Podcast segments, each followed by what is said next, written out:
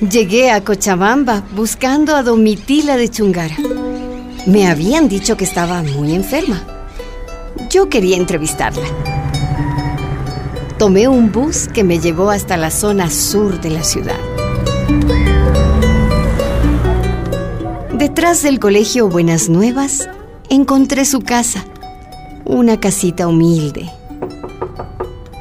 Apareció una señora pequeña, ya mayor, con su pañuelo blanco, escondiendo la caída de cabellos, sonriendo. ¿A, a quién busca, señora? ¿Es usted Domitila de Chungara? No. Oh, Yo soy Domitila Barrios Cuenca. disculpe, busco Sí, a- sí, yo soy Domitila.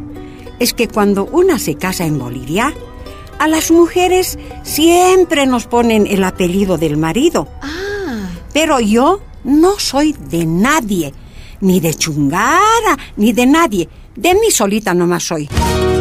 Domitila. la rebeldía de las mineras bolivianas. Mujer de lucha, mujer mineral.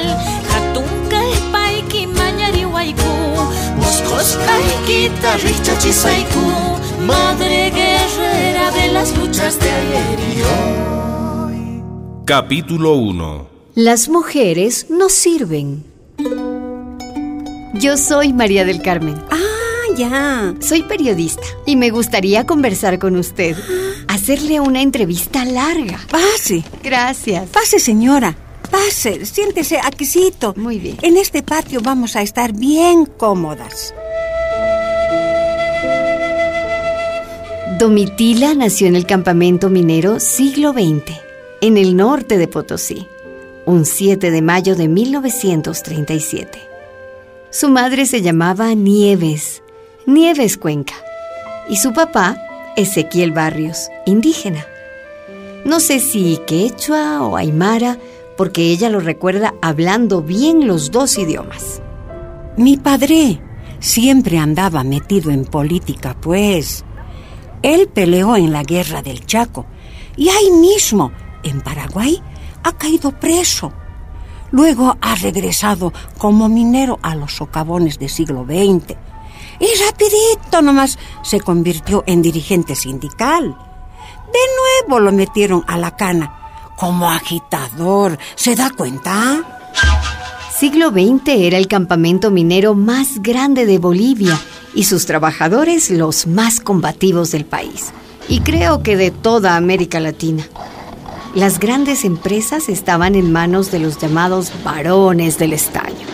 Hochi, Aramayo y Simón Patiño, que llegó a ser el quinto hombre más rico del mundo. Ese fue el más peor de todos, exprimidor de las riquezas de Bolivia, el mayor ladrón. Ezequiel Barrios, padre de Domitila, militaba en el movimiento nacionalista revolucionario, el MNR. No vayas al sindicato, Ezequiel. Ya tenemos hijas. ¿De qué vamos a vivir si te botan de la empresa? ¿No tienes pena de nosotras? No tengas miedo, mujer. Ven, tocaré ese guainito que tanto te gusta. El padre de Domitila, siempre en líos, fue deportado a la isla de Coati, en el lago Titicaca. Después a Carangas, regresó a siglo XX y nuevamente lo apresaron. Al final fue expulsado del trabajo y enviado a Pulacayo. Ese tal Ezequiel es un comunista acabado. Que se muera de frío en Pulacayo. Pulacayo era otro campamento minero a más de 4.000 metros, propiedad de Hochil, uno de los varones del estaño. Cuando eso, Domitila tenía dos años. ¿Qué haremos, Ezequiel? ¿Dónde vamos a vivir? Eh, Por el momento, esta señora de buen corazón nos ha dado un rinconcito en su tienda. Trabajo no tienes, Ezequiel. ¿Qué vamos a hacer? Paciencia, Munasjay. Ya tendré. Prontito voy a conseguir de lo que sea. Pero nadie le daba trabajo, ni la empresa minera, ni nadie. Tú eres agitador. Estás fichado. No hay trabajo para vos.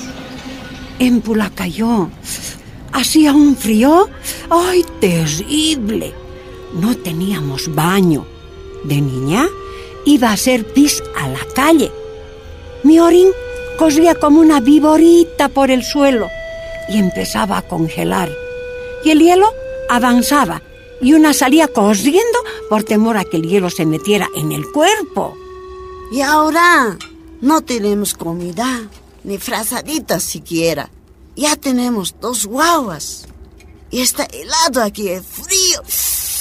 Ay, Eh, cuando era joven, yo he aprendido a costurar ropa de varones. Ese trabajo voy a ofrecer. yo aprendí a tejer con hilitos de seda y hacer trajecitos. Ah, sí, sí, eso. Sé hacer también encaje para señoras. Eso también. Ezequiel iba de casa en casa y nada, hasta que un capitán lo contrató como sirviente. Bueno, bueno, vas a arreglar mis trajes, planchar mi terno, lustrar mis botas, ¿de acuerdo? Eh, sí, patrón. También ayudarás a mi esposa a traer la leña y hacer sus compras. ¿Has entendido? Eh, sí, sí, eh, sí, sí, patrón. De ese modo, la familia pudo sobrevivir con mucha hambre y demasiado frío. Hasta que un día Ezequiel desapareció. Era el año 46. Para entonces, Nieves, la madre, había dado a luz su tercera hija. ¿Dónde está? ¿Dónde está? ¿Dónde está ese comunista? ¡Levántese, señora! Señora, levántese. ¿Dónde se ha escondido tu marido? Esa noche, los del ejército entraron a la casa. Botaron todo, lo poco que tenían. El arroz, los fideos, el azúcar, todo al suelo. ¿Dónde están las armas? ¿Dónde? ¿Dónde están las armas? Tú, tú y Milla, suelta la lengua. ¿Dónde está tu padre? Ven, ven, ven, ven. ¿Quieres un caramelo? Dinos a dónde se ha ido tu papá.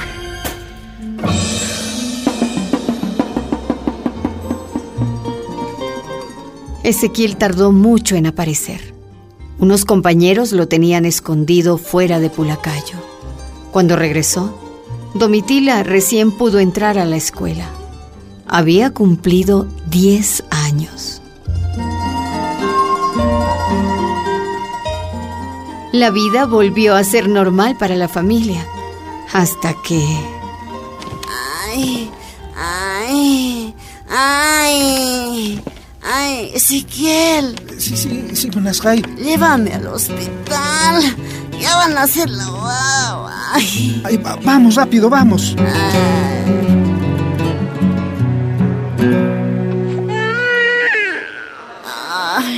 Otra niña, pucha, che. ay, Puras mujeres tenemos. Con razón todos me dicen chancletero. me han cortado, Ezequiel. Ay, Munasgai. Todo me han cortado. Creo que voy a morir. No, ¿cómo vas a decir eso? Si me pasa algo a mí, ¿quién va a cuidar de las guaguas? Prométeme que ya no te vas a meter en las políticas. Nieves Munasgai. Toda mi vida he sido sindicalista. ¿Cómo voy a dejar la lucha? Ay, Ezequiel, tanto que hemos sufrido. Además, estás bien perseguido. Pero, Prométeme que ya no te meterás en la política. está bien, Munasgai. Te juro, pero... Pero no te mueras. No nos dejes.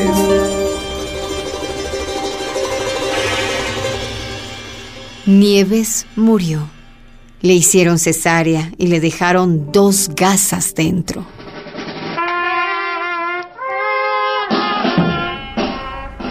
En la puerta del cementerio, los vecinos decían, Ay, pobrecitas.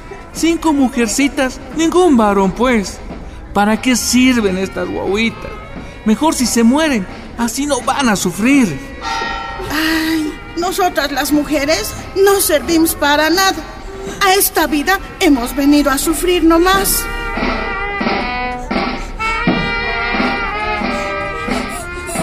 ¿Por qué he nacido ya mujer? Papito, Sí, hijita. ¿por qué hemos nacido mujeres nosotras? Ahora vamos a morir igual que mamá. Pero, a ver, hijitas, ¿quién ha dicho eso? La gente. Todos nos han dicho eso. Muéranse, hijitas. ¿Para qué sirven las mujeres? Nos han dicho. Mm, gente ignorante. ¿Para qué hacen caso a eso, pues, hijita? A ver, ven, Domitila. Sí, papá. Párate aquícito. Mírame bien de frente. Ustedes también, hijitas, vengan. Yo soy hombre, ¿verdad? Sí, papá. Tú y tus hermanitas son mujercitas, ¿no? Sí, papá. Mm, yo tengo dos ojos. Ustedes también. Sí, papito, tenemos. ¿Tienen una nariz? Sí, papá. ¿Boca tienen? También Sí. tienen dientes. Sí, Yo tengo dos brazos, dos piernas. Ustedes también, ¿verdad? Sí, papá. ¿Y qué les falta, pues, hijitas? ¿Por qué no van a poder hacer nada? Tienen igual que el hombre, todo. Pero nosotras somos mujeres. Sí, hijitas, son mujeres, pero hay una gran diferencia. Ezequiel se puso en cuclillas y se sacó la gorra. A ver, hijita Domitila, ven, toca mi cabello. Uy, tu cabello pincha, papito. ¿Ves? La mujer tiene el cabello largo, suave. Puede adornar con cintas, ¿no, hijitas? Con flores. Lo más hermoso tiene la mujer. Todavía hoy, con casi 75 años, a Domitila se le aguan los ojos cuando recuerda a su padre, su maestro. En ese rato nos sentimos bien grandes, por encima de mi papá. No era verdad que por ser mujeres éramos menos. No. En el pueblo había una costumbre. Cada 6 de agosto, Día de la Patria, los chicos hacían carreras para subir a un cerro llamado El Paisano, donde habían clavado la bandera.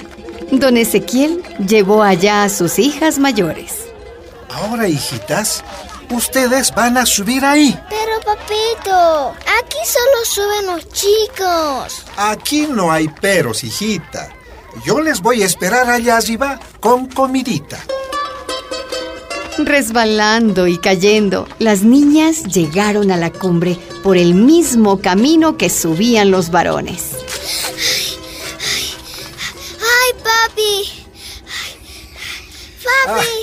¿Ya ven, hijitas? ¿Ha sido difícil venir hasta aquí? duro ha sido, papito. Esas son las hijas que yo quiero. Valientes y rebeldes. Mujeres de lucha. ¿Ven? Todo se puede hacer en la vida, hijitas.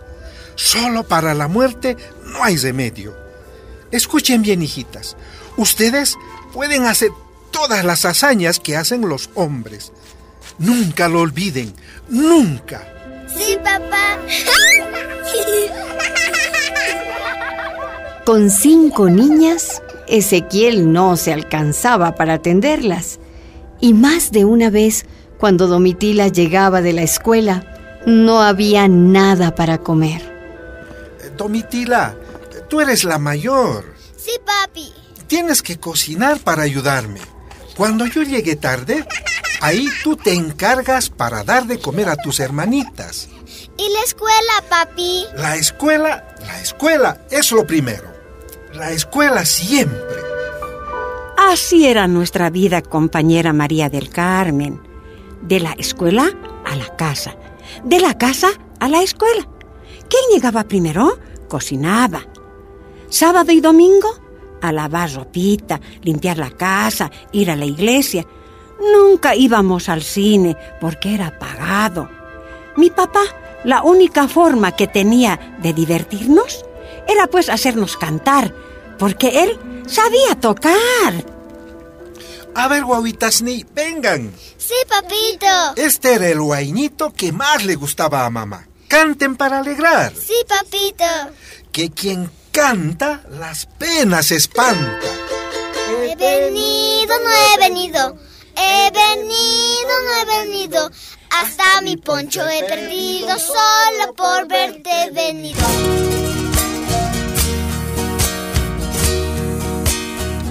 Domitila, una producción de la Fundación Rosa Luxemburg y radialistas apasionadas y apasionados. Madre guerrera de las luchas de ayer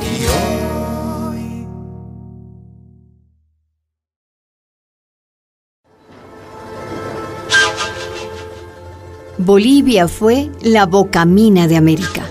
Durante los primeros 150 años de colonia, llegaron a Sevilla 35 millones de libras de plata fina.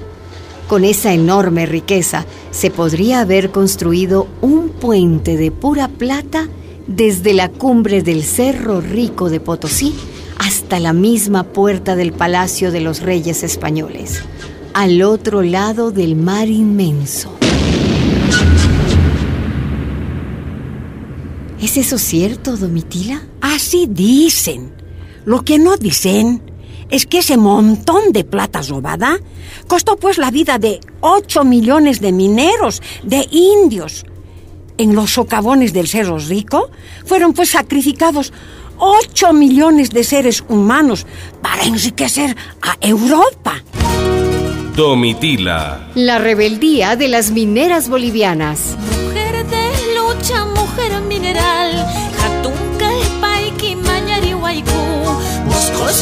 Guitarrista chisaiku. Madre guerrera de las luchas de ayer y hoy. capítulo 2. Para esto hicimos la revolución.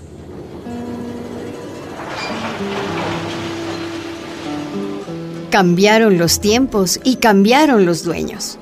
La plata se cambió por el estaño. El cerro rico de Potosí se cambió por las minas de siglo XX, en Yayagua.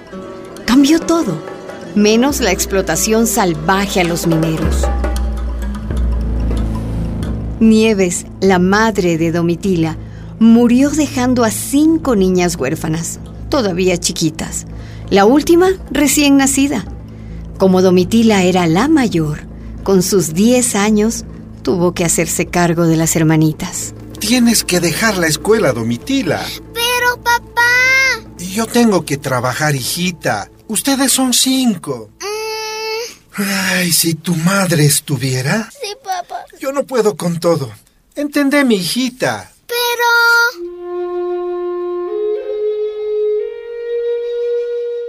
Domitila y sus hermanas vivían prácticamente solas. Su padre siempre trabajando, siempre ausente. Sin la madre, la vida se había vuelto triste. Mira este osito. A ver, ¿dónde está? Estaba en la basura de afuera. ¿Te gusta? Mm, está feo y sucio. No tiene patas, Domi. Lo lavaremos y quedará lindo. Fue el único juguete de su infancia.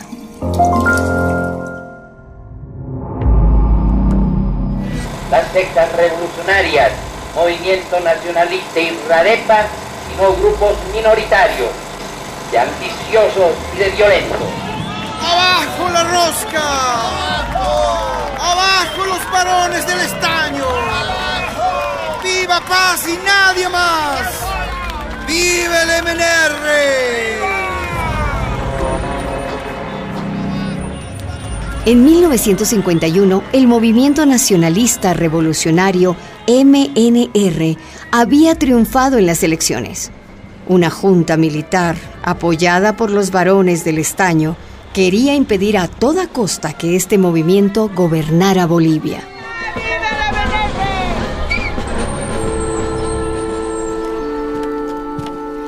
Domitila, hija, ¿Sí, papi? voy a ir a pelear. Es nuestra oportunidad de vencer a los poderosos y explotadores.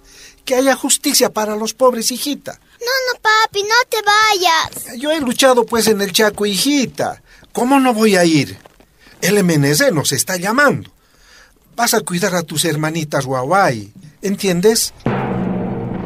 En abril del 52, el pueblo boliviano se levantó en armas contra la junta militar. Los mineros de Oruro y Potosí encabezaban la revolución. tomaron las ciudades y los cuarteles. En La Paz, los obreros de Miyuni asaltaron un tren con municiones y derrotaron al ejército. Yo iba cada día con mis hermanitas a la orilla del camino en Pulacayo a ver si mi papá regresaba. Pero nada, nada. Llegaban solo ambulancias, muertos, heridos, más muertos. Cada tarde, llorando, volvíamos a casa. Hasta que una mañana... Compañeras, compañeros, nuestros hermanos mineros regresan esta tarde. Salgan a la carretera a recibirlos. Traigan comida. ¡Hemos ganado! ¡Hemos ganado! ¡Viva la revolución! ¿Oyeron? ¿Ya está regresando el papá? ¡Corran! ¡Vamos a la carretera! ¡Vamos! ¡Apuren, hermanitas! Oye, Domi, ¿a dónde corren? ¿Dónde están corriendo? Mi papá está llegando. No, pues, tu papá no va a llegar, porque a los mineros los han matado a toditos. Los han matado a los soldados. No, no, a mi papá no. Ya se escuchaban las bandas. Por la parte alta de las montañas aparecieron los primeros mineros con sus guardatojos brillantes. Al frente, el estandarte del sindicato, las banderas, los dirigentes. Y papá tiene que llegar. Él dijo que iba a regresar. Miren, allí está. Ahí viene. Su frazadita ploma. Con su fusil. Papi. Papá. Papi. Papi. Papito, papito. Papito. Las niñas se metieron por entre las piernas de la gente hasta alcanzar a don Ezequiel y abrazarlo. ¡Papi! Hijitas mías, hijitas, hemos ganado.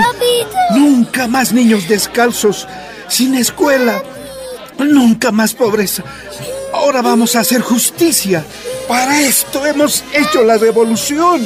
Eh, vamos a ser dueños de las minas, nosotros. Nosotros. Vamos a la casa, hijitas. ¡Vive el MNR!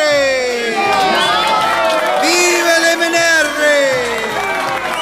Fue la primera revolución obrera de América Latina. El pueblo boliviano consiguió el voto universal, el voto de las mujeres, la reforma agraria, la nacionalización de las minas. Ocho días después, en medio de miles de mineros armados, se fundó la Central Obrera Boliviana, la poderosa COB. ¡Viva la Central Obrera Boliviana!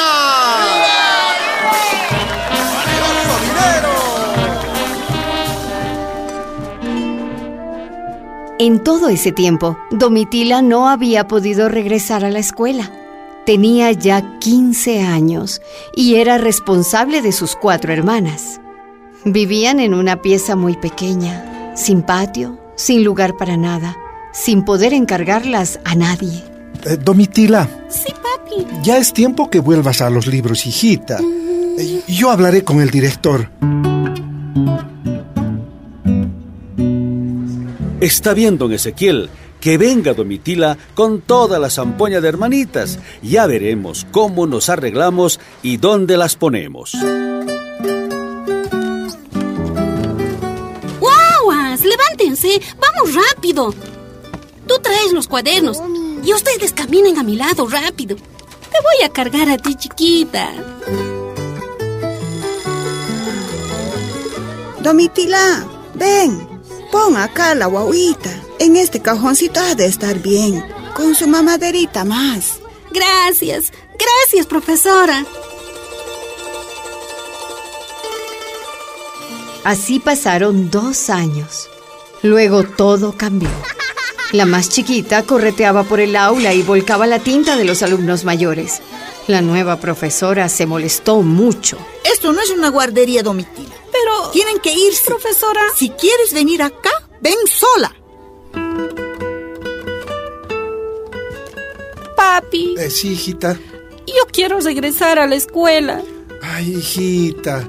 Al menos ya sabes leer y escribir. Pero... Dentro de unos añitos vas a volver nomás. Pero ahora no hay caso, pues, hijita. Ezequiel no podía pagar una sirvienta. Su sueldo no alcanzaba para la comida y la ropa de las niñas. En la casa, todas andaban descalzas. Y era tanto el frío que hacía en Pulacayo que tenían rajadas las manos y los pies. Y si te lavabas la cabeza con agua caliente y luego metías el peine, ya salía hielo del cabello. Yo quiero ir a la escuela, papá. No me puedes sacar de la escuela. Pero hijita, ¿y cómo hacemos? Vamos a dejarla a la guaguita en la cocina. Yo voy a venir rápido. Cada se creo, voy a venir a verla, papi. Ay, bueno. En la pared de adobe de la cocina cavaron un hueco. Hicieron como un corralito y pusieron una tranca para que se quedara la guagua. Domitila echaba llave a la casa y las otras niñas se quedaban en la calle. La vivienda era oscura, como una cárcel, solamente con una puerta.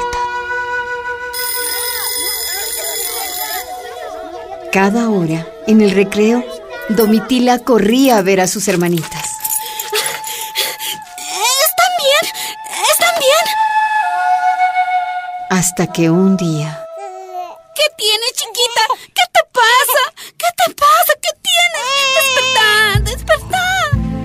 la guagua tenía la carita sucia, toda negra de carbón. Había salido de la cueva y agarrado restos de comida de la basura, mezclada con el carburo que se usa para prender las lámparas. ¿Por qué has comido eso, guaguita? Vamos al hospital rápido. Rápido, vamos, vamos. La internaron, pero ya no había nada que hacer. Murió. Tenía tres añitos. Papá, por mi culpa mi hermanita se ha muerto. No, no, hijita. Ya no voy a ir a la escuela. Voy a cuidar aquí a las guaguas. Igual, igual se nos pueden morir. No, hijita. Es importante que la mujer aprenda. Yo voy a ver a tus hermanitas. Me las voy a llevar al trabajo. Vos, anda nomás a la escuela, guaguay.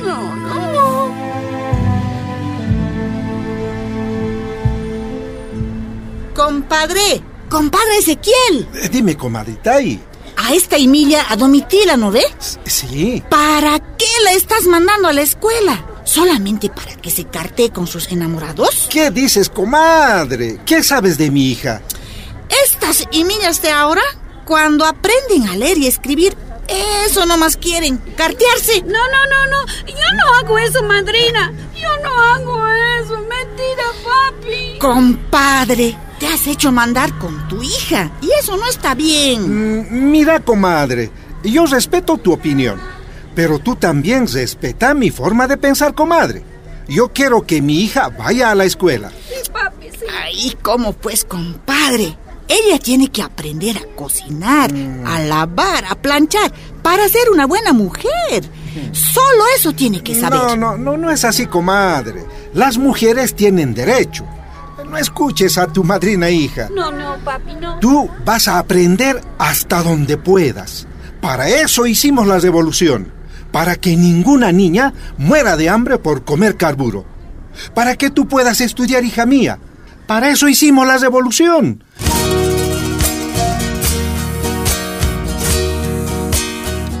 Domitila, una producción de la Fundación Rosa Luxemburg y radialistas apasionadas y apasionados. Madre guerrera de las luchas de ayer.